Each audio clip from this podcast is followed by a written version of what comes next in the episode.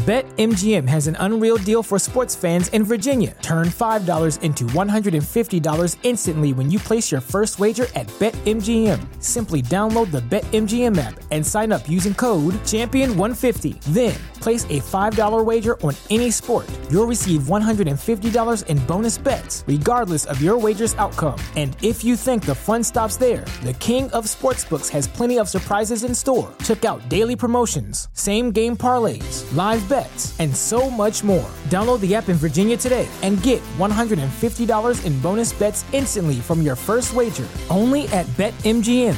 BetMGM and GameSense remind you to play responsibly. See BetMGM.com for terms. 21 plus only. Virginia only. New customer offer. Subject to eligibility requirements. Rewards are non-withdrawable bonus bets that expire in 7 days. Please gamble responsibly. Gambling problem? Call 1-800-GAMBLER. Promotional offer not available in Washington, D.C.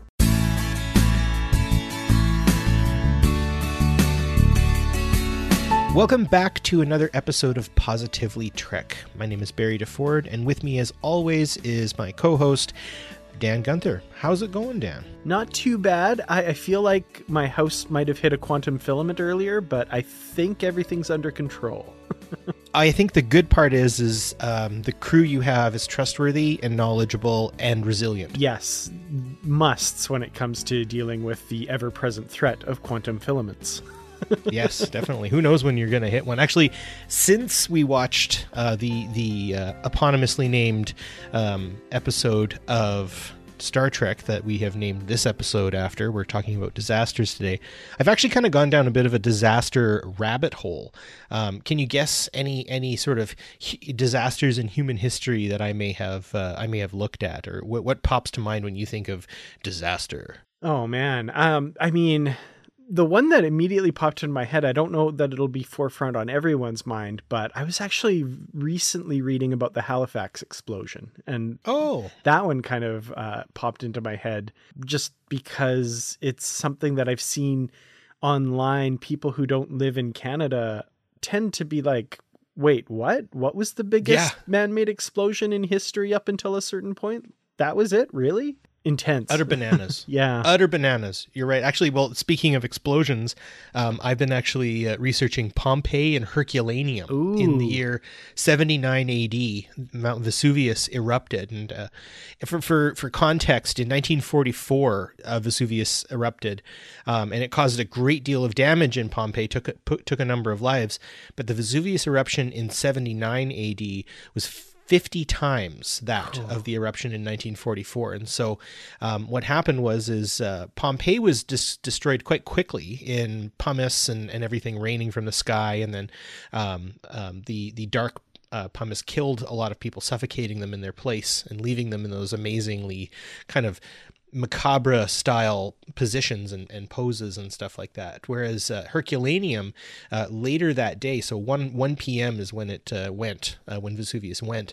And then by midnight at Herculaneum, a larger explosion took place and a pyroclastic flow killed a number of people, but it also preserved the entire city under about, I think it was 4 stories of volcanic ash and debris and everything else. Wow. Yeah. And so what you end up seeing is basically what people did to try and get out. They were actually not very many individuals were found in the town site. It was actually they were found in the boathouses under a gigantic stone-built arcade that anything else you would have survived. The only thing that you wouldn't survive through by being down there was a pyroclastic flow. Mm-hmm. But you do see how even in those days, people had procedures, they had ways of doing things, measures that they were trying to take to save as many people as possible. And it's arguable that a number of people were saved, thankfully, as boats in the Bay of Naples would have seen what was happening and people would have come to their aid. Wow. Yeah. Yeah. Incredible. There's just a sudden and intense history lesson for everybody. I love it.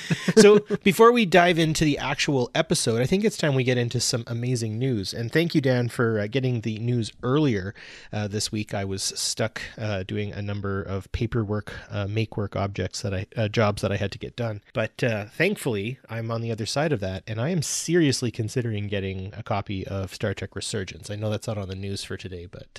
Well, I'm actually glad you brought that up. I have played it a little bit, and it's fun. I'm really digging this game. It's definitely more than I was expecting, and it's clearly made by people who love and know Star Trek. There's thousands of little deep cut references and things like that. Like the one of the main characters you play is Half Kobliad, which is an alien race that you meet in season 1 of Deep Space Nine, as kind of a one-off thing. And yeah, it's pretty cool. I don't know. I really love it. I looked at the system requirements based on the little tiny brick computer that I work off of here, and it's like Indiana Jones getting through that lowering stone doorway and getting his hat.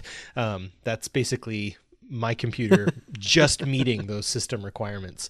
So it might be a bit of a laggy, choppy mess if I play, but you know what? I think it's worth it. I'm going to give it a whirl. That's awesome. Yeah, I think you'll have a lot of fun. It gives you the feeling of living and working on a starship in a way that I feel like Star Trek Online kind of misses. I feel like it doesn't quite get there. And also, I've played a good hour of the game and I haven't done any starship combat, which I'm kind of happy about, because the focus on that with Star Trek Online gets a bit much, I think. I agree. And I like the idea of getting a little bit of day-to-day in. And again, that's something we're going to be bringing up in the episode, because that's what Disaster does for you, is it gives you a quick little snapshot before everything goes bonkers, kind of like Pompeii and Herculaneum, a little snapshot. Thankfully, things work out for the Enterprise crew a lot better than the citizens of either city. Yeah, absolutely. So in other news, we have the WGA strike has delayed season 3 production of Star Trek Strange New Worlds. And as it says in the article, it looks like we're going to be seeing a Screen Actors Guild strike happening probably by about the 30th of June or so. Honestly, I just think that a lot of the issues that have come about through the streaming services, through the fundamental shift in how we consume media and media culture and how franchises work, and that sort of concentration of kind of wealth, power, and storytelling ability is it's reaching its breaking points. And I think we're starting to see the cracks show in a lot of ways. Absolutely. Yeah. In a lot of ways, mentioning this in the news is kind of mostly just a confirmation of what we already knew, but we have kind of official people telling us that, yeah, season 3 is not shooting. It will be delayed until after the strike is done, whenever that may be. Season 2, of course, of Strange New Worlds, done, ready to go, excited for people to see it kind of thing. But yeah, as you mentioned, the Screen Actors Guild may also be going on strike if they aren't able to work out a new contract before the end of June. And also on top of that, the Directors Guild also is in the midst of working on a deal with the studios. And that contract also ends on June 30th. So this could be a perfect storm of labor action through the summer. I mean, it's very possible. It looks like the sides are very far apart, so this could be a very long strike indeed. It'll be interesting, because much like when one throws a rock into a pond, it takes a minute for the ripples to come back. We don't know and won't be able to fully understand the breadth of what's happening right now in the entertainment industry, I would say, until probably the end of the summer, maybe further, as we start having a lot of, hey, remember the 90s kind of style to the streaming services, where they're going to try to plumb in as much content as possible while no new content is going to be showing up. I can almost feel it coming. And that's going to have an effect, I think, that maybe we're not fully prepared for as as sort of a society in general, that have kind of gotten used to certain things and certain ways and everything. So I do think that this is going to have something of a delayed reaction if it doesn't get resolved soon. And I think the only way this gets resolved is if there is an assurance that everybody involved in production of the shows and things that we like get a fair shake for the job they do. 100%. As consumers, I hope Star Trek fans especially are among those who understand the complexities of this issue, or at least if they don't understand them, can respect the complexities that surround this issue and are willing to sacrifice their entertainment for a while to ensure that those writers and ultimately those actors and directors possibly eventually get a fair shake and get a fair deal. So I feel that's a really important issue, and I hope, like I say, my fellow Star Trek fans are behind that as well. Definitely. Well, solidarity as always. Hear, hear. So all 10 TOS and TNG Star Trek movies will be returning to Paramount Plus. Of course, that doesn't really affect the two of us. I was just actually scrolling through our version called Crave, and it's got everything there. Yeah. As far as I recall, and I was actually considering watching a movie last night. I'm a little under the weather and I'm a little lethargic. I ended up watching Nope instead, which was entertaining, but gory. So watch for that. Yeah, for sure. Well, this is a kind of just a continued musical chairs when it comes to these Star Trek films in the U.S. They were on Paramount Plus or CBS All Access, whatever it was at the time, for a while. And then they all left, and then they popped up on HBO Max. Yeah. And then now in June, they'll be back on Paramount Plus again, and presumably off of HBO Max. And this article that I'll have linked in the show notes doesn't even promise that that will be a situation that continues. It could change up again at some point, but that does mean that on June 1st, for like the first time, I think ever, all of Star Trek will be on Paramount Plus, which is weird because you'd think that would just be the case automatically. But yeah. So all 10 of these movies, all 3 of the Kelvin timeline movies, and then of course, all of Star Trek on television will finally all be on Paramount Plus. Well, that's nice to hear, at least. And then also broadcast networks are popping up here too. Comet, a American broadcast sci-fi channel, also in the United States, not up here in Canada, is going to be doing a marathon of Star Trek. And I think they're going to be doing the first 4 movies in that marathon. So it really gives me some old school Spike TV vibes from back in the day when they used to do those commercials about those 2 kind of bro-y dudes talking about how much they love Star Trek. Oh, Spike TV, man. That brings back memories. Doesn't it? So yeah, wow. That's, I guess, yeah, I mean, this really underscores to me a necessity to make sure that you have the Star Trek you love in some kind of personal format. And unfortunately, formats shift and change as well. I think we can probably be satisfied that like DVD, Blu-ray sort of things are going to be viable for at least the next half century, I would say. And then of course there's always drives and data keys that you can purchase and rip this hardware and stuff like that legally, yeah. Of course. Yeah. But, you know, I do think that this kind of musical chairs about these sorts of things is frustrating. Like I was scrolling through streaming services yesterday looking for something to watch, and on Crave, actually, I noticed that they had little tiny things that said that like, oh, this is going to be taken away soon. This is going to disappear soon. Mm-hmm. And I think that's the problem with renting your media in this case is you are always going to be at the mercy and the whim of the person you're renting it from. And I mean, the promise was kind of made that like, you know, everything would be available, like all these old shows and all these old movies and stuff. You should be able to get them somehow through a streaming service. But just as an example, I saw a clip from Taxi on YouTube and I was like, man, I would really love to go back and rewatch Taxi. You know, that old show, Danny DeVito and Christopher Lloyd and Andy Kaufman and all of them. Mm-hmm. It is nowhere to be found. I have no idea if anywhere streams it, and if they do, if I can get that service. I don't know. I mean, I know not absolutely everything in the world will always be available, but I don't know. It seems every time I get an idea in my head that like, oh, there's that movie I want to see, and sure enough, nothing carries it. No. And that's a problem that is going to continue to persist so long as we base the streaming services off of profit motive maximization. Nothing wrong with getting some profit on things. Definitely. You wouldn't get an argument there from me, but I think it's this idea that rate of profit always drops. That's an economic certainty that even Adam Smith himself talks about in The Wealth of Nations. And it's baffling to me that these streaming services didn't understand that they could provide all of these things and then realize that over time, people are going to like or want it less and less as it goes.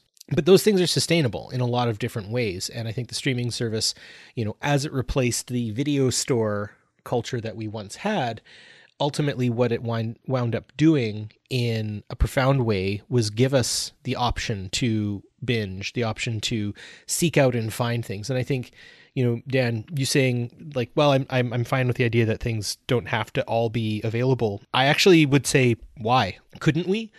Couldn't someone be able to, upload even like VHS copies of Taxi onto the internet and then you could watch it? Like, are we that obsessed with the profit motive that we can't be able to do stuff like that? And I don't want to get too preachy here, so I'm going to stop. But long and short of it, let's hope these movies stay. Let's hope that we manage to allow people to access these movies when they want to, and they can stay on there for at least 5 years. Give it 5 years, Paramount. Just leave it on there for that long. Hear, hear. 100%. Yeah, one of the reasons I wanted to watch Taxi, actually, of course, was Carol Kane, who's going to be in the upcoming season of Strange New Worlds. So good point. Star Trek fans want to go see some of her iconic roles, right? Yeah. Also, it's a missed opportunity that Danny DeVito has never been on Star Trek. Yes. Agreed, 100%. I think he could play a pretty wicked Ferengi. He'd be a cool Ferengi. I wouldn't even mind seeing him as just like a Starfleet admiral or a Starfleet captain. I think actually, yes, he'd be switch him over. Yeah, make him like a hard nosed Starfleet admiral who like doesn't take crap from no one. Ooh, I could see that too. Oh, I love it. Shades of Louis De Palma, but maybe just a little less misogyny and crassness, I guess. Yeah, exactly. Well, in a final bit of news, the ever-expanding world of Star Trek board games is getting a new edition, Black Alert, the Star Trek Discovery board game, where you are stuck in the mirror universe and you need to use the Discovery's specific technologies, like the spore drive and everything, to find your way back home. I've always loved a good Star Trek board game from... that really, really impossibly difficult one from the 70s to Star Trek Panic to their version of Attack Wing. I've never played Star Trek Catan, though. That's one I haven't done. I have played that. It's not bad. It's pretty much Catan with a Star Trek skin on it, but there is a little bit of added gameplay that's pretty cool. Nice. But yeah, a Star Trek Discovery board game, but not only that, based on Discovery's first season. Interesting. I know. I wonder sometimes, like how these things come to fruition and what the timeline was for the creation of this, if this got delayed over a long period of time, because this is a couple years late, if that's the case. A little bit. Yeah. But, one thing reading the description of this game, like you said, you're playing the crew of the Discovery or the mirror universe's ISS Charon, and you're at, it can be single player or team play kind of thing. It's kind of made me want to go back and rewatch season 1 of Discovery. So there's that, I guess. That's kind of cool. I wonder if it's going to match the frenetic pace that season 1 had. Because one actually really reminds me a lot of the pacing of like 2009 Star Trek. A lot happens very, very quickly. There's not a lot of time to react until you're on to the next thing. And I think that would make for a pretty riveting board game, to be honest. It does bill itself as a tense team-based strategy game. So tense might be doing a lot of heavy lifting in that phrase there, if it is anything like season 1 of Discovery. Yeah, no, definitely. Tense. And who doesn't like having tense moments around the table with friends? Totally. Well, the game is by WizKids. So if you know any of their other games, the HeroClix games or the Attack Wing games where you have the little miniatures and stuff, that's that same company. So yeah, the gameplay on those I really enjoy. So I bet you that this is probably a well-tested, pretty good game when it comes down to it. So I don't know that I'll pick this one up. We have a ton of board games that we've picked up over the years and not played enough to justify the purchase, unfortunately. But I don't know. I'd like to try this one out somehow. Well, I would imagine that any settlement large enough to host a card game coffee shop would be our best bet. Mm-hmm. I would say there's typically coffee shops that have board games and card games and stuff in most larger cities and towns and stuff like that. So we could probably lobby our local one to pick it up. I'm on a first name basis with the owner, so I will ask her if she'll pick this up. Sweet. Perfect. The galaxy depends on it. Well, after this short break, we are going to get into our main discussion, which is Star Trek The Next Generation's episode Disaster. So stay tuned.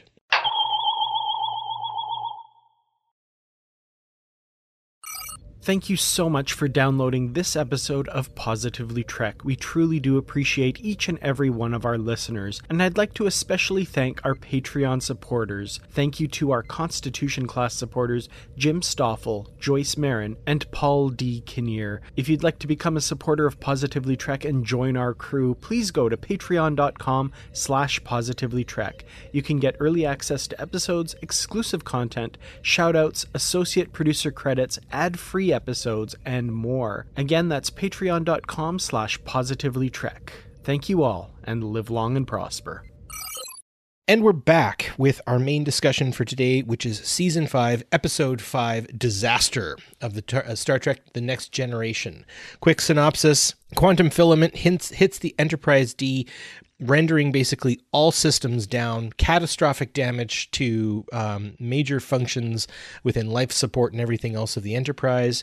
Members of the crew are separated in very interesting and unique pairings that have resonance into other series into the future, which is always entertaining and fun. And you get to see glimpses of how each of the characters act when they are, in many cases, vastly outside of their comfort zone. I don't think anybody is completely in their comfort zone in any of the situations that we're put into, where we have Worf delivering a baby, we've got Picard taking care of kids, you know, a la Alan Grant from Jurassic Park in a lot of ways. You've got Data and Riker entertainingly going through Jeffrey's tubes and everything else, and finally you've got Crusher and LaForge hanging out in a very, very precarious situation where they could get sucked out into space. And Deanna Troi runs the ship for a while and succeeds. Mm-hmm. So there's a long-winded sort of explanation of the show itself. Dan, do you remember the first time or earlier times that you've watched this, and what has sort of been your resonating impression of Disaster? I do. And so as I've mentioned on the podcast before, Season 5 was the first season of The Next Generation that I watched live as it aired, and ergo the first episodes of The Next Generation I watched ever. So this one comes very early in Season 5, and I distinctly remember this as being one of my formative thoughts of The Next Generation, and I really enjoyed this episode. It was, at the time, tense, really lets you get to know a lot of these characters. I honestly think Season 5 is a great season to start watching TNG, and it's so good. Just the idea of Star Trek being something where professionals work together to better their lives and to advance the mission and stuff, right? Like, Star Trek to me has always been a couple of things. And on the macro level, it's those high-minded ideals. We better humanity, where it's a bright future, where, things like race and gender and all of that don't determine how you're treated, right? But on the micro level, it's always been a group of professionals working together harmoniously in a work environment, more or less. And every job I've ever had, I've always compared to the bridge crew of TNG. And it's always come away wanting, because they are the epitome of professionalism, and this episode just showcases that perfectly. I think even when they're not all together, they're still working together as a unit to save lives and to save the day. That was extremely well put, and just to kind of place that in a little jar, and on how I would respond to that is everybody is performing admirably at every point. And that's something that I do. I admire it. I admire that kind of resolve and hope that I can rise to such an occasion if it happens. As the same, this has always been a favorite episode of mine, And I do find just on like a standard like 90s TV level, I do find that a lot of the effects in this episode stand up.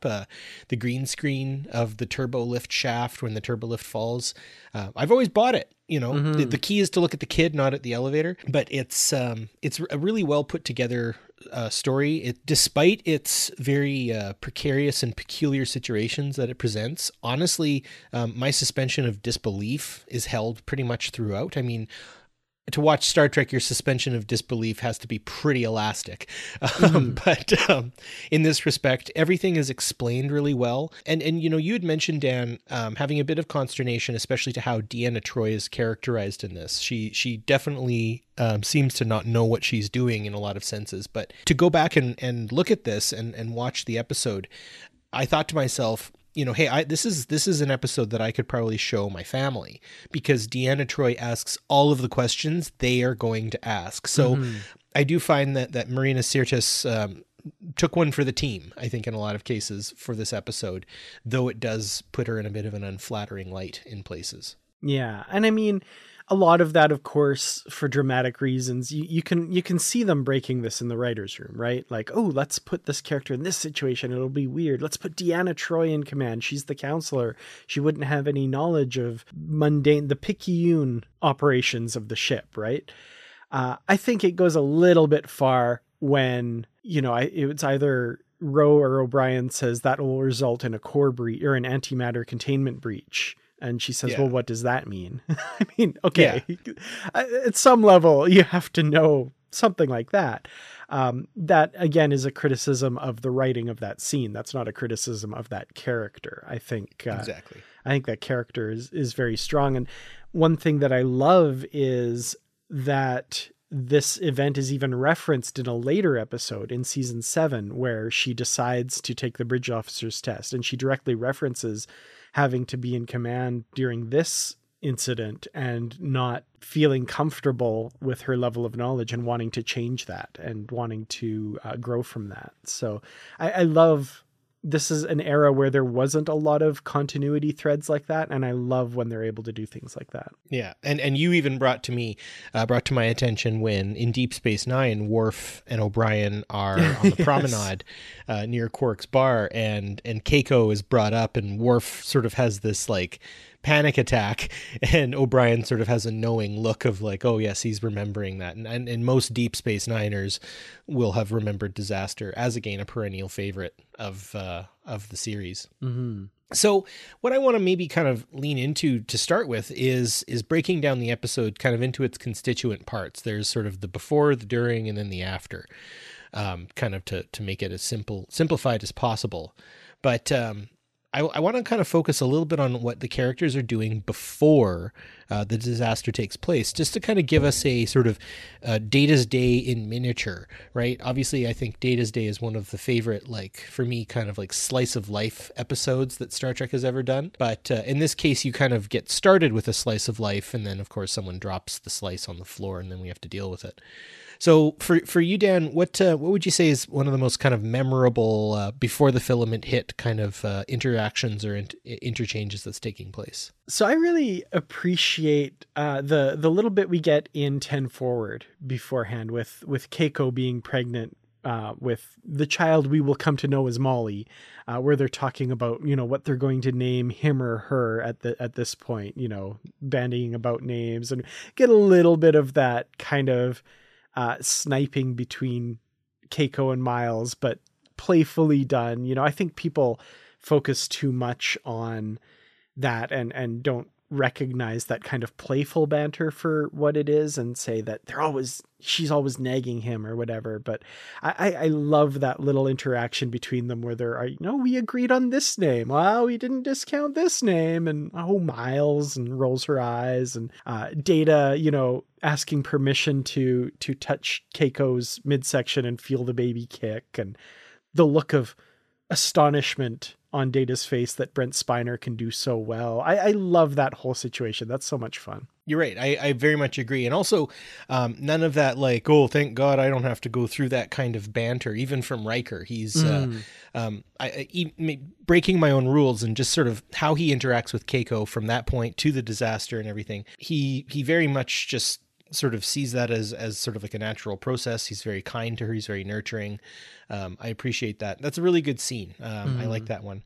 For me, I found it amusing, I think, more than anything. And this is again kind of a thing with Gates McFadden, is that sort of never really fully appreciating the fact that I think if asked, Gates McFadden would have broken into a vaudeville style dance at any given moment from seasons 1 to 7 of TNG. Mm-hmm. And I feel like that to some degree, that's a bit of a missed opportunity for the amount of times that it could have happened. So getting to see LeVar Burton and Gates McFadden go over HMS Pinafore, the modern Major General, while they're hiding, basically doing sort of some menial task in a little warehouse, is for me really charming, because again, these are characters who would otherwise never be interacting with each other, right? Mm-hmm. Engineers and doctors, healers, both in their own right, typically don't do too much together. And so getting to see them and just sort of seeing their relationship in that moment, it actually kind of reminded me of some of the old coworkers I had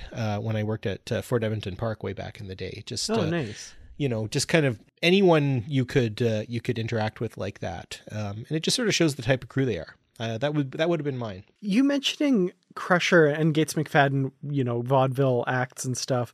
Mm-hmm. Have you ever seen that photo of Gates fully dressed in her Dr. Crusher costume, riding a unicycle on the Paramount lot? It's one of my favorite photographs. And I'm like, why did they never have her do that on the holodeck or something? Yeah, no, she has quite the talent. Mm-hmm.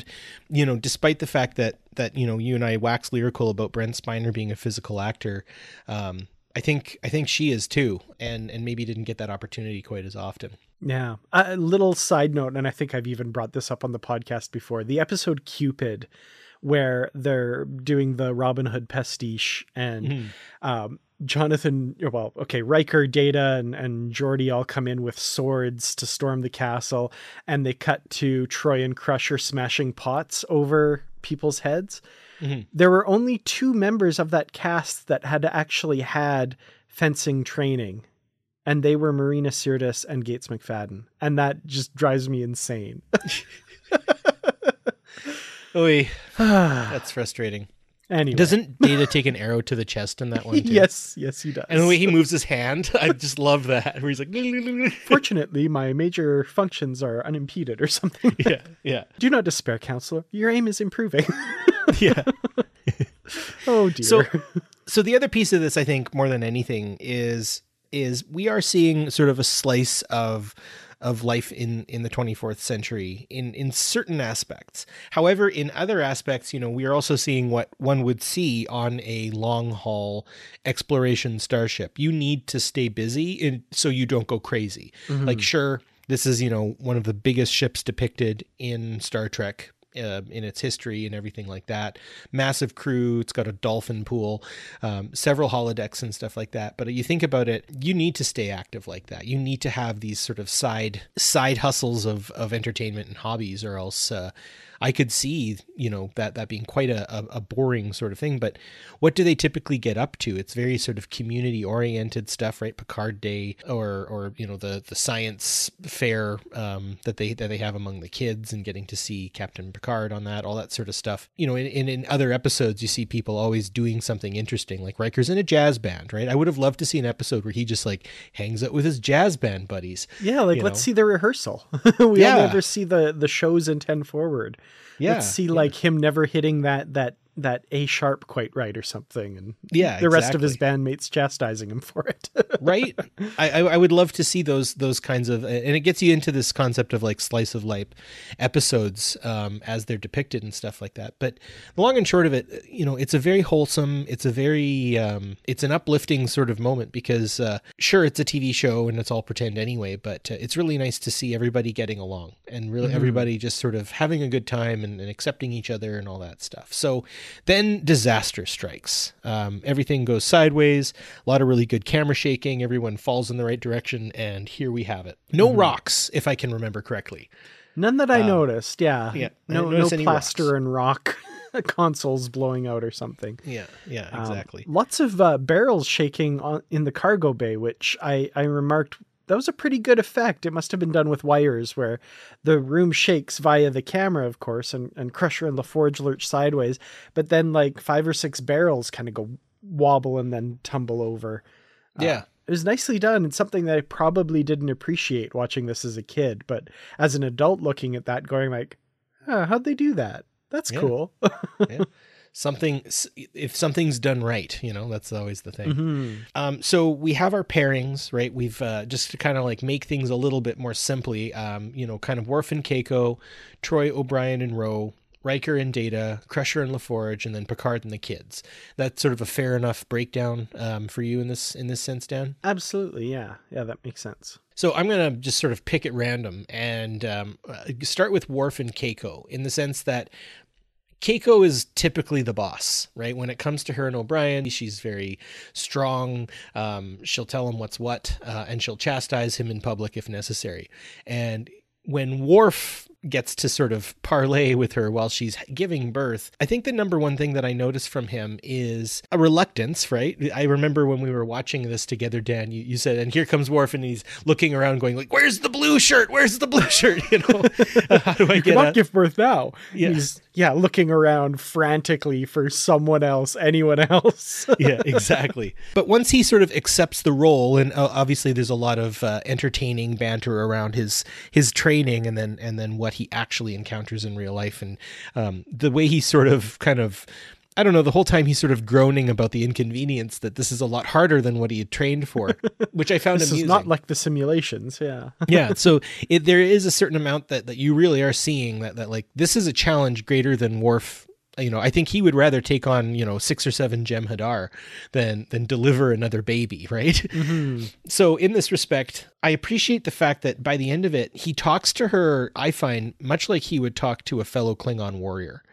You can hear the reverence in his voice for her strength and for the fact that she's doing this. And so I do find that's quite interesting that in this pairing, Keiko's strength really sort of shows out in all of this, and Worf's ability to adapt, the amount of positive language, even though you can tell he's training, he's like, you are doing a good job, right? That kind of thing. Sure. This is all what he's been trained to do, but he's doing it and he's doing it right. And that kind of positive language, that sort of helpful, encouraging, cajoling, but also like not pantomimey or pedantic tone, right? He means what he says, even though some of it's sort of scripted from what he's learned. So that's what I really liked about watching that is Worf engaged in battle there in some way. And I think that's what he liked about it.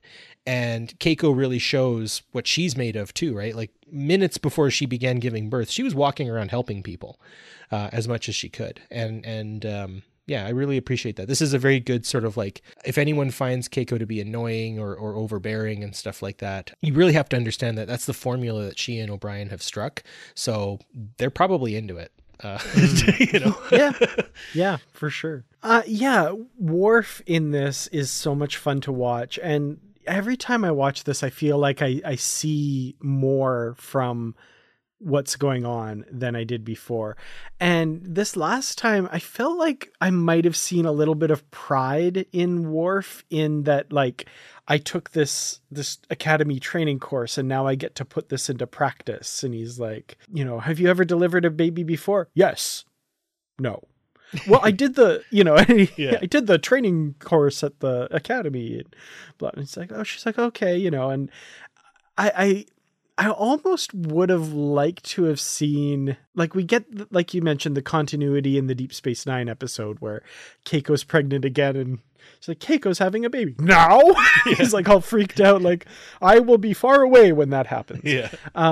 But I would have loved to have seen, like, maybe in the episodes following this, you know, something like Dr. Crusher bringing Molly in for a checkup and, you know, kind of gently asking Worf, hey, Worf, do you want to come along and, you know, see how she's doing? And half jokingly, half like, you know, wouldn't there be like a little bit of a relationship between Keiko and Worf and Molly after this? I think that would have been kind of cool to see, just as a little, if this show was made in the Deep Space Nine era, or even more so in like the Discovery Picard era, I feel like we would have seen that carry forward a little bit. Maybe, but I would say that given Worf's track record with family, maybe not. I think he's actually right on the mark in terms of completely ignoring people he's had meaningful experiences with. Or, that's fair. That's fair. People who he you know, offspringed and all that jazz.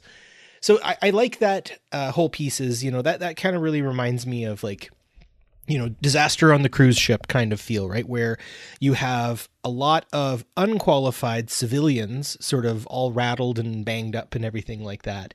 And then a small amount of professionals who are trained for these sorts of things. And I mean, I would assume that any civilian on the Enterprise is going to have a certain level of training for what to do in a disaster.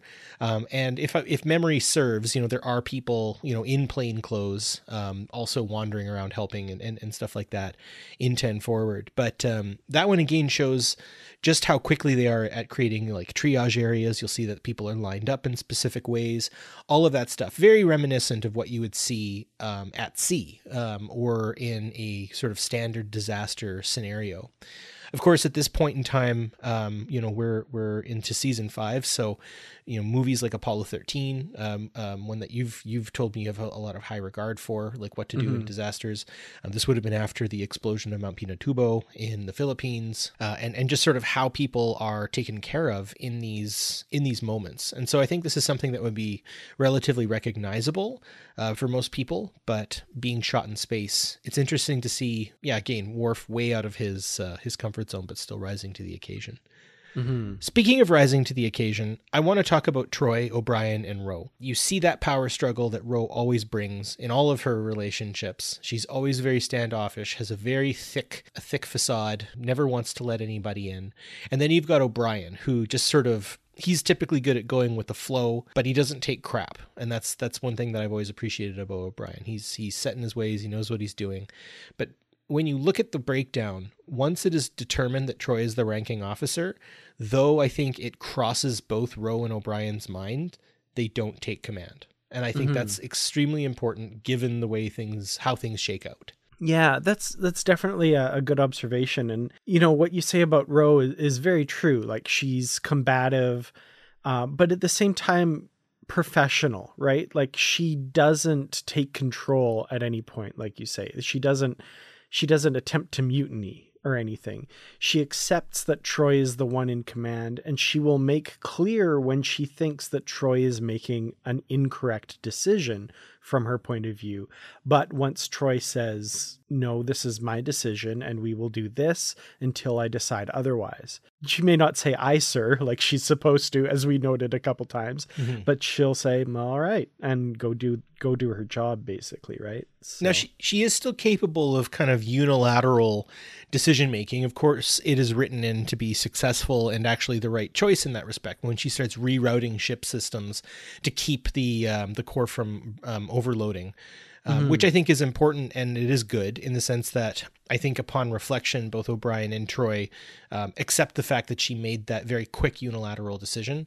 And I think that's where people in this episode especially give way to expertise over command in certain cases. And we'll see that again, especially with Picard and the kids, and the ability to rise again to these sorts of occasions and improvise a little bit. You know, I used to be in a rock band way back in the day, and the drummer, my friend Zach, he was always really good. You know, if we were getting the AV equipment started and some kind of like problem happened, he would usually troubleshoot it long before he knew anything was wrong. And then when we're taking down, I'm like, why are all these cords taped together? And like, why is this taped onto here? And why is that hanging over there? And he's like, oh, I just had to like, it didn't work. So now I just tried to fix it as fast as we could before the show started. So I think that that is important. They weren't necessarily happy with Ro's choice, but in the end they trusted her. And I think that's important. And that's why she trusts them. So I have this book that I bought a long time ago. It's called Captain's Logs, The Unauthorized Complete Trek Voyages. And it's like interviews with people about each episode. And it's not officially licensed, but they interviewed a lot of people to do with the episodes. And I like this. Michael Piller talked a little bit about Ro's role in this episode. And I found this really interesting. He says, we gave her the role of the disbeliever who had nowhere to go but lose in the end because she didn't believe Troi. I think, as I wrote in a memo, it would have been much better if she'd been around a year with some victories before we threw her right into that situation to look rather foolish. She apologizes to Troi at the end. She says, gee, you were right, counselor, and I was wrong, and I respect you. To me, after Troi made the right decision in a crisis, Ro's character, and I'm not sure if anybody would agree with me on this, would have said, you still could have killed us all. And I think I was right. And you're just lucky it came out this way. That's the way I would have ended it with her. The bridge sequence was my least favorite part of the show because it seemed very predictable to me. So an interesting insight there, because that was something that I think we talked about when we watched the episode together, was that Ro immediately, when all is said and done and everything turns out well, she turns to Troi and says, you were right, counselor. And you know, thank you for seeing us through this, basically. What I love is Troi says back to her, you could have just as easily been right. And, you know, touches Ro's arm as she says that and walks away. So I think they get that moment with Troi saying that a little bit. Mm-hmm. It vindicates Ro a little bit. So I don't necessarily agree she came off as weak in this episode. I think that button where Troi says, you could have easily been the right one. And in maybe two alternate universes over, the Enterprise exploded and everybody died because of the choices that were made. So I don't know. I think that's really an interesting take from one of the writers, though. Yeah, I would actually have to disagree with Michael Piller here, too, in the sense that adding that extra bit of tension, I think, would make Ro seem even more reckless than she needed to be. Back to Apollo 13, of course, you and I spoke about this, but if anyone doesn't know, if you actually, and I think you can in certain cases, listen to the actual correspondence between the Apollo 13 crew. So everyone knows after Apollo 11 and Apollo 12, where humans made it to the moon. Apollo 13, sadly, had a malfunction that caused them to not be able to land on the moon. And they had to use some pretty fancy footwork and a little bit of MacGyver skills to launch themselves back around the moon's gravitational pull so that they could whip back around and make it safe back to Earth. And thinking about that, it's remarkable that they were able to make that and not die. So when you hear the actual conversation and correspondence between Houston and the crew, you find the conversation, they almost sound bored in cases where they're just like trying this now, doing this. Yep. Copy that on one. Mm-hmm. And the fact that in that survival situation, they have been so well trained that they know what they need to do and they know where everyone fits and where everyone sits. And so I think ultimately what Ro was doing was acknowledging the fact that she wasn't following the appropriate due process and was bringing that to light. And I think that was important, that she was still vindicated, but it was O'Brien's look in the end where he makes eye contact with Ro. And then he makes the very, very real choice of staring back at the display and getting back to work. This is resolved. We're moving on. And I like that a lot. Yeah. And again, speaks to that professionalism of Starfleet and the fact that, yeah, these were extraordinary circumstances that we just went through, but we've still got to keep rerouting power and keep the lights on in 10 forward or whatever it is that he's doing on that console at that moment, right? So yeah, I love that. And nobody gets the last laugh. I think that's important. And that's the thing. Nobody has to get one over on someone else. No one has to win, you know? For all of this to have gone right, Ro concedes ground and Troi concedes it right back. You know, no one says like, boy, I sure hate to have to tell you that I was right, huh? You know, like there's none of that. Yeah, exactly. So I think this next pairing is very much played for a bit of laughs, and it ties all the way to Picard season 3 with Riker and Data crawling around Jeffrey's tubes together, and Riker eventually just carrying Data's head around. There's a lot of kind of, it's not played like for like chuckle belly laughs or anything, but I just found the whole situation that they were going through to be sort of low-key amusing the whole way through. And I think this does a really good job of indicating how human Data actually already is. There's that scene where they've got that weird electric zippy zappy thing happening in the Jeffries tubes, where that same blue lightning that's in every episode.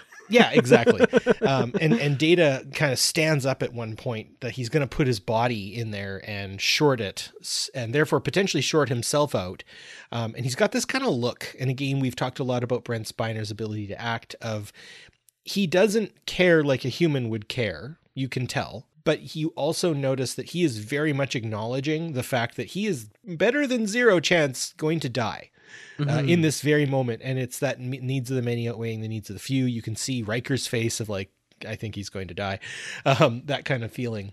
Mm-hmm. And just that moment there, I really think that did a lot of good to, in the continuity of Data's story, do a lot for his character. I think this was a really good Data episode in a lot of ways. And Riker plays an amazing kind of sidekick to what Data's planning, because Data really kind of runs the show. Like, we'll do this, and then we'll do this, and then we'll do that. And Riker's just basically the reaction, right? He's like, whoa, holy crap, the whole time. So I really appreciated that. Yeah, I enjoyed their pairing as well. And out of all of these, I'd say that's a pairing that we've seen frequently. Like, Riker and Data get paired a lot on away teams and that sort of thing.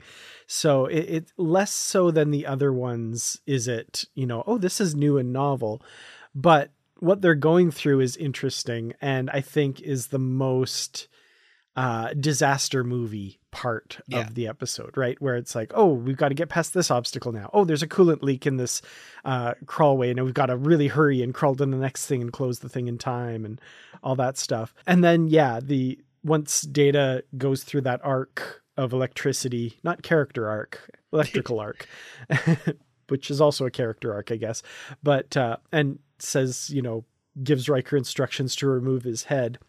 One little selfish part of me wishes this episode was made in like the 2000s or now time, because I want that one shot that they couldn't accomplish at the time, where Riker is running down the hallway with Data's head under his arm, and Data's head is like giving him instructions. Yes. The disembodied head. We do get the shot later of it, plugged into the console, which is of course the visual gag. His body's under the console. It's just so the visual effects aren't quite there to achieve the total what that would look like. But I really do enjoy this pairing. I think these two are good together. Riker is great as the gee willikers, what's going on guy, and Data as the, if you connect me to the whatever, I can regulate flow between the, yada yada and the techno babble thing. Yeah. It's good fun. It's the disaster movie part of the disaster movie, right? Yeah, exactly. Our penultimate pairing, which I find the least inspiring. Before the disaster, I found it the most fun.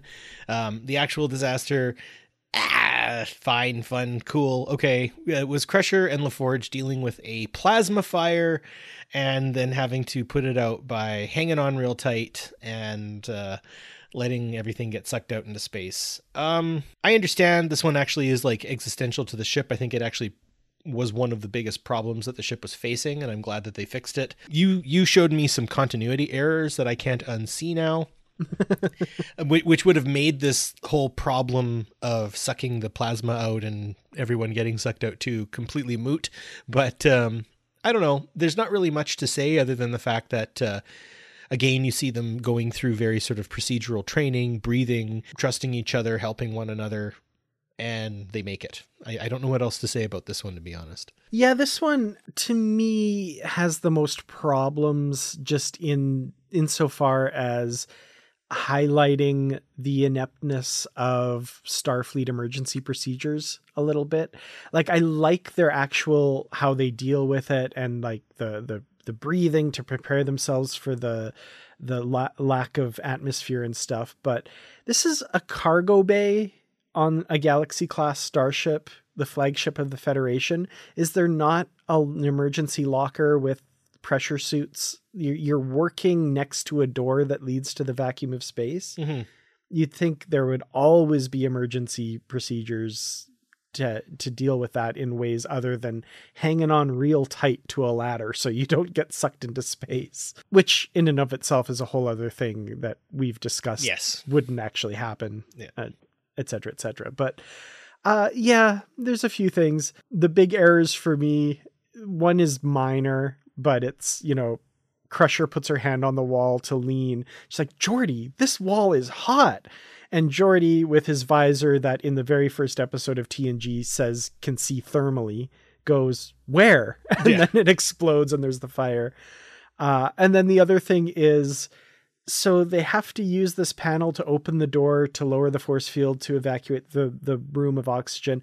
Then they have to hit that same panel to close the door, make their way all the way across the cargo bay to hit a button to repressurize the room.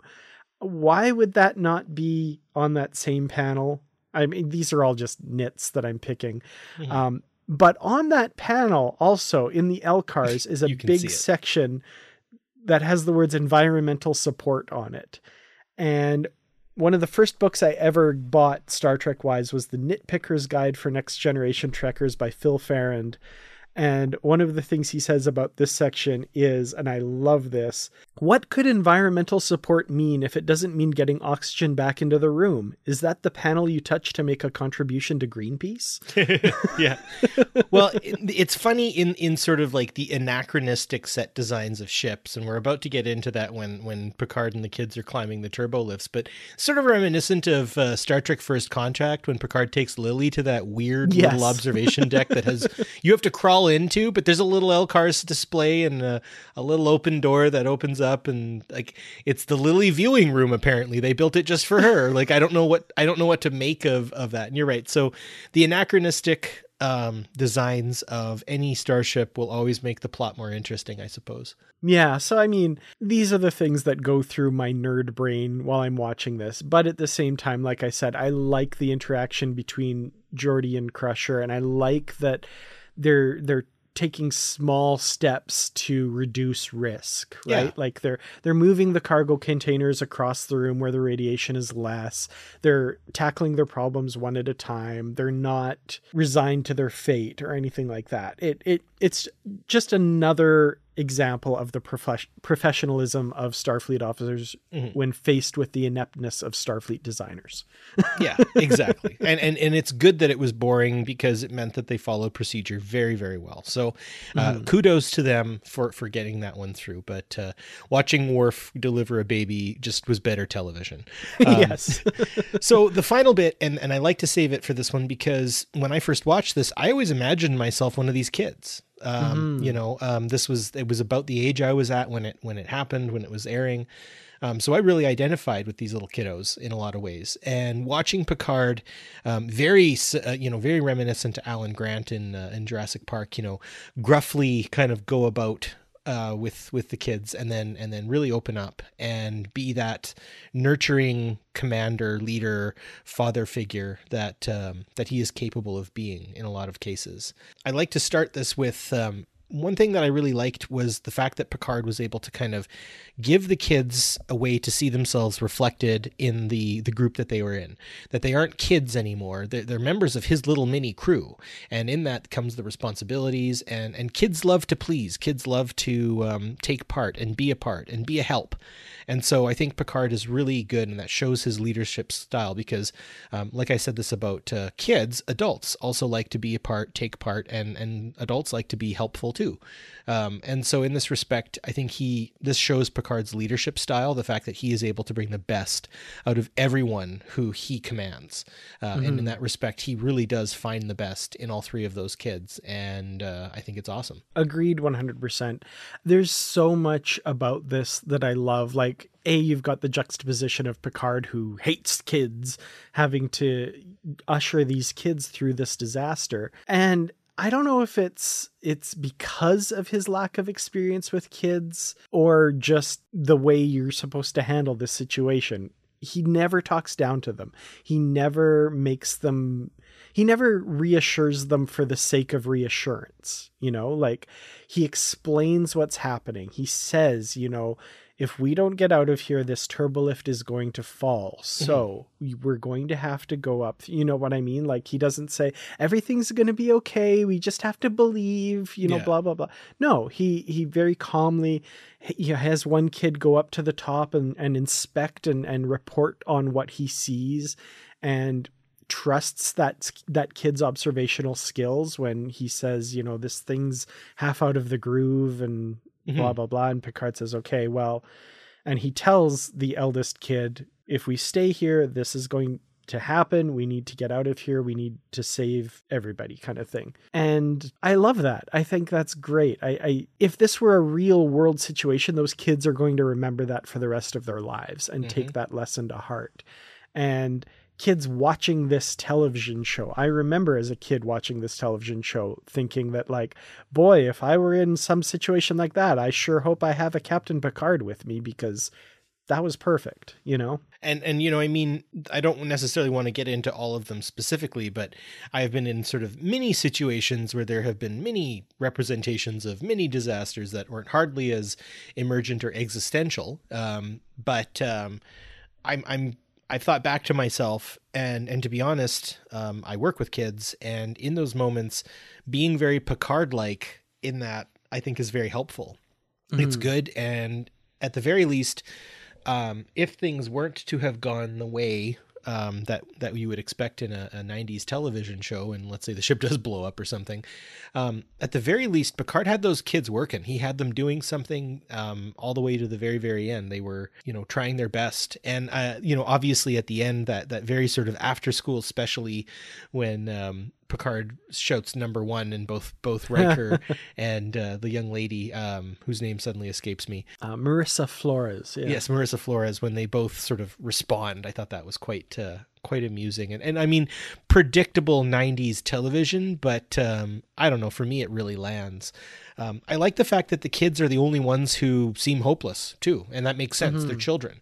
All of the adults in this don't really have a, oh God, we're all going to die kind of feeling to them. And I think that's, you know, that's partly because they're crew and they know what they're doing. But like, I don't really feel like anyone necessarily loses hope. I mean, even based on what Michael Piller said about what Ro's character was supposed to be, I don't feel like she really lands in a sort of hopeless sense.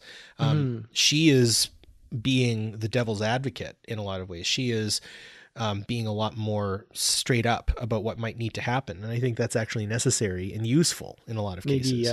Militant pragmatism would be kind of how I would describe that. Like, she's like the reality of the situation, and like Troi says, she could have absolutely been right. The star drive section is going to explode. We need to save as many people as possible.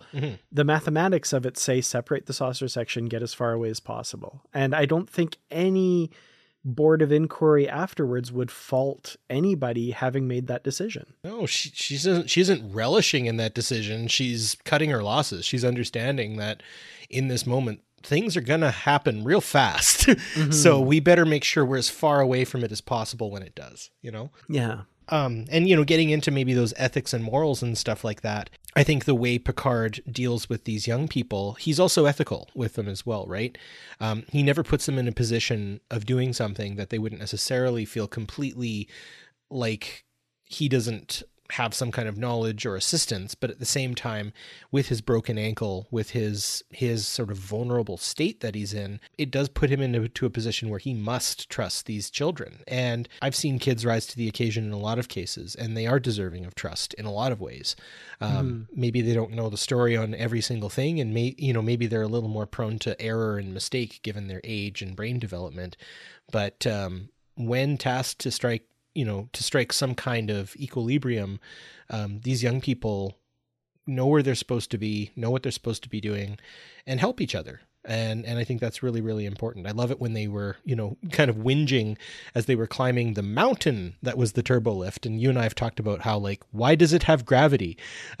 You know, well, again, this is played for television, but when they start singing, and this is a song that clearly comes from Jean-Luc's childhood again, which is a lovely sort of thing to share that he has with these tiny people. And yeah, I think that's ultimately what makes this episode so good, is they do what is sometimes the impossible, and that is make a television show centered around kids interesting.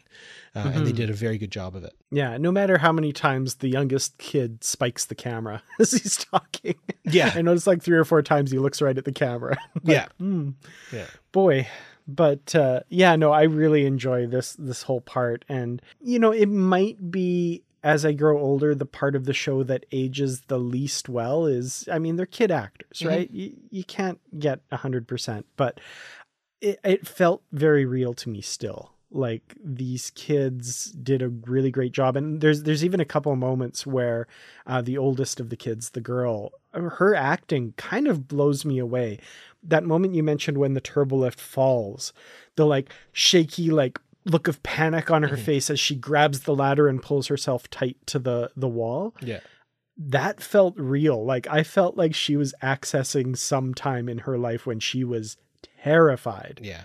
Because that was on her face, yeah. and she must have fallen off a ladder or a shed or something, you know, to have that kind of reaction. I know that reaction. I've fallen off of stuff like that, right? Totally. Definitely.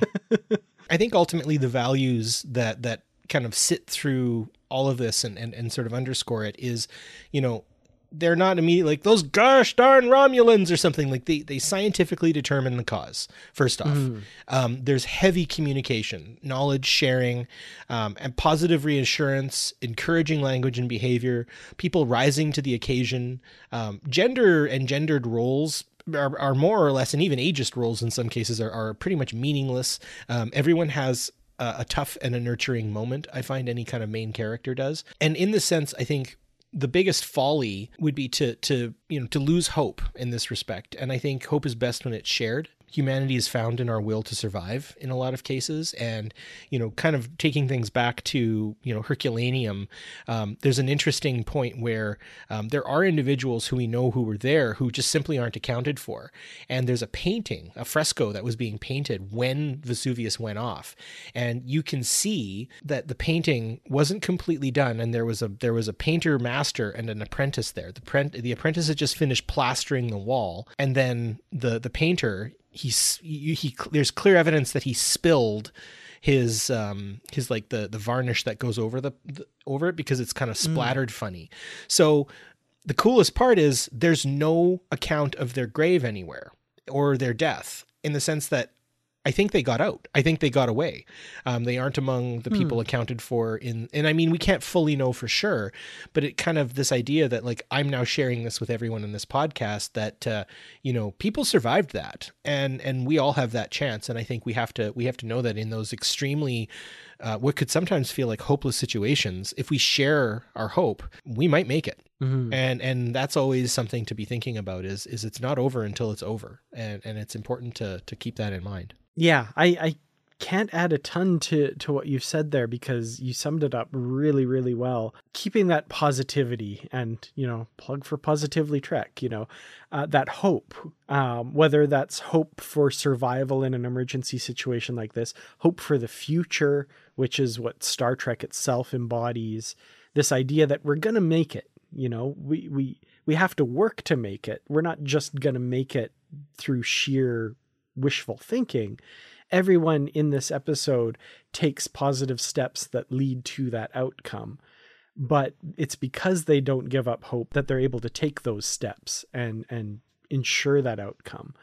And I think that's a really great message, and it might not be a message that my young self watching this implicitly got from the explicitly got from the episode, but it's definitely implicit in everything that happens. Right. Yeah. So I think this continues the Star Trek tradition of just really great messaging. And I feel like if this were any other early 90s drama show, and this was like a skyscraper in an earthquake or something like that, you would have a similar story but there would be a lot more people yelling at each other and saying, move your ass, and you know, blah, blah, blah, and all that stuff.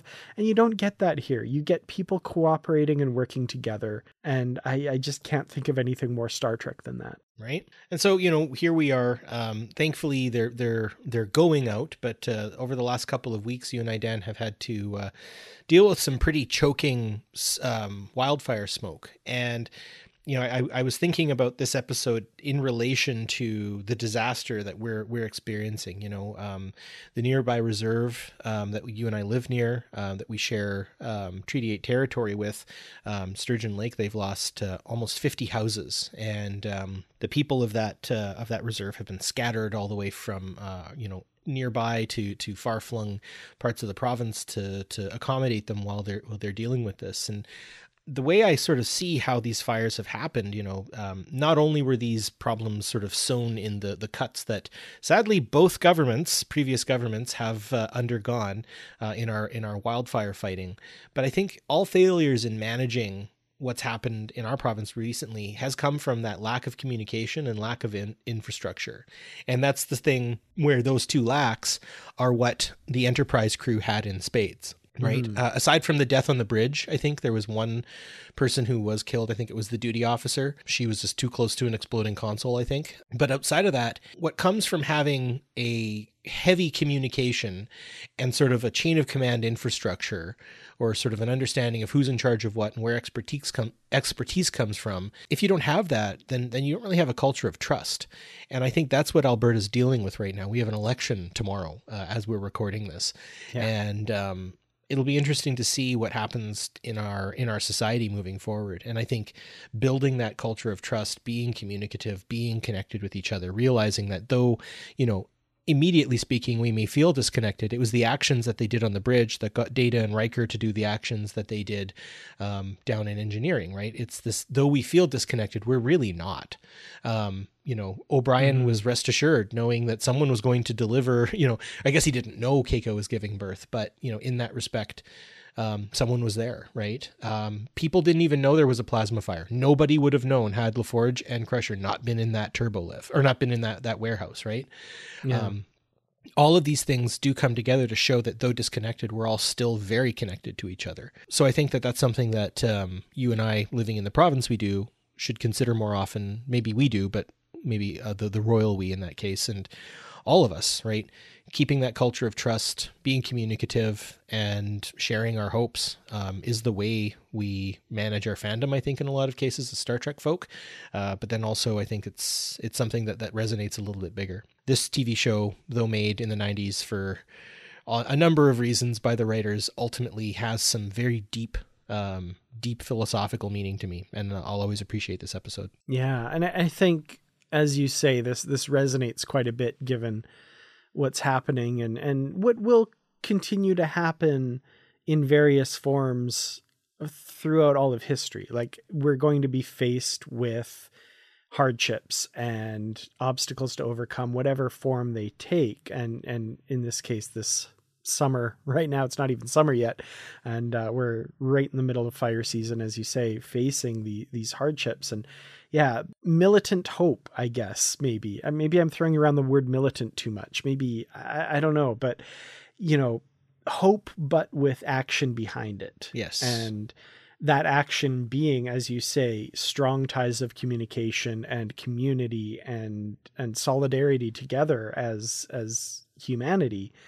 It's the only way we're going to get out of this, whatever this is exactly. We're talking about at the time. So I think that's very important. I like in this episode, as you mentioned, there's no other, there's no external bad guy that they have to protect against. They very quickly determine that it's nature, what we're going through in the province right now, sort of nature, but maybe carelessness, I guess, might be and then of course mismanagement as well, compounding that. Mm-hmm. Lots to think about with regards to that. This is what we're going through where we live. People are going through a million other things where you live, whether that is through the actions of an external other who is doing bad things, cough, Florida, cough, you know, there are various disasters, man-made and otherwise, that are happening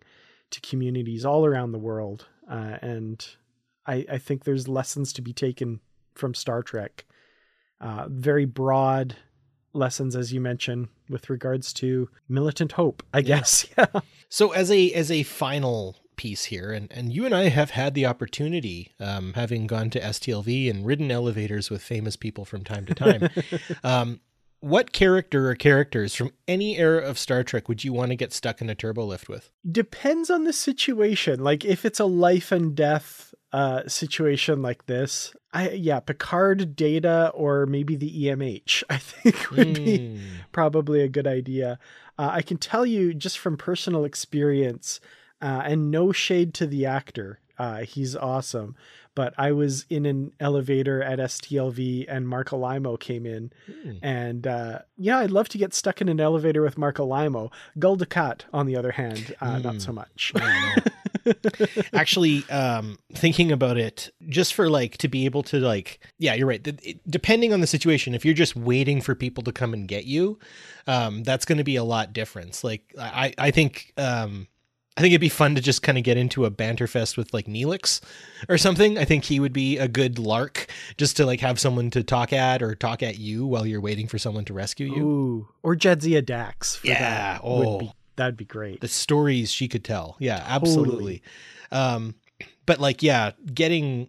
Getting out and actually surviving, give me Ben Sisko, give me Data, give me Michael Burnham, right? Oh yeah. Yeah. She'll even tell herself a little poem while she's scurrying through the Jeffries tubes, or she'll recite Alice in Wonderland or something.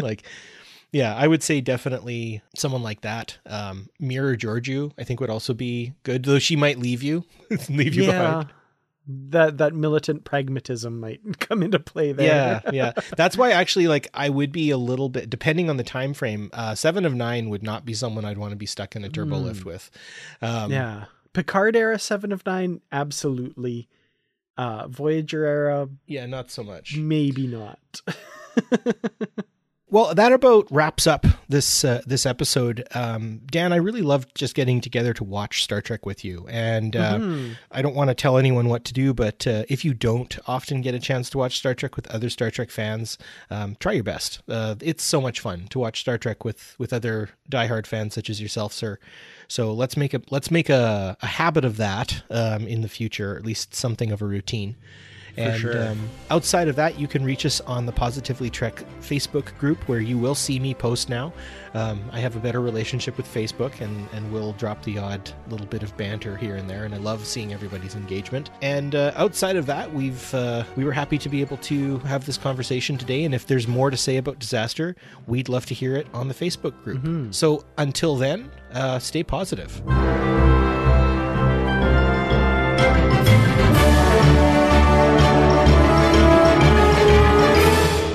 Gonna wait for the motorbike to finish going by my house.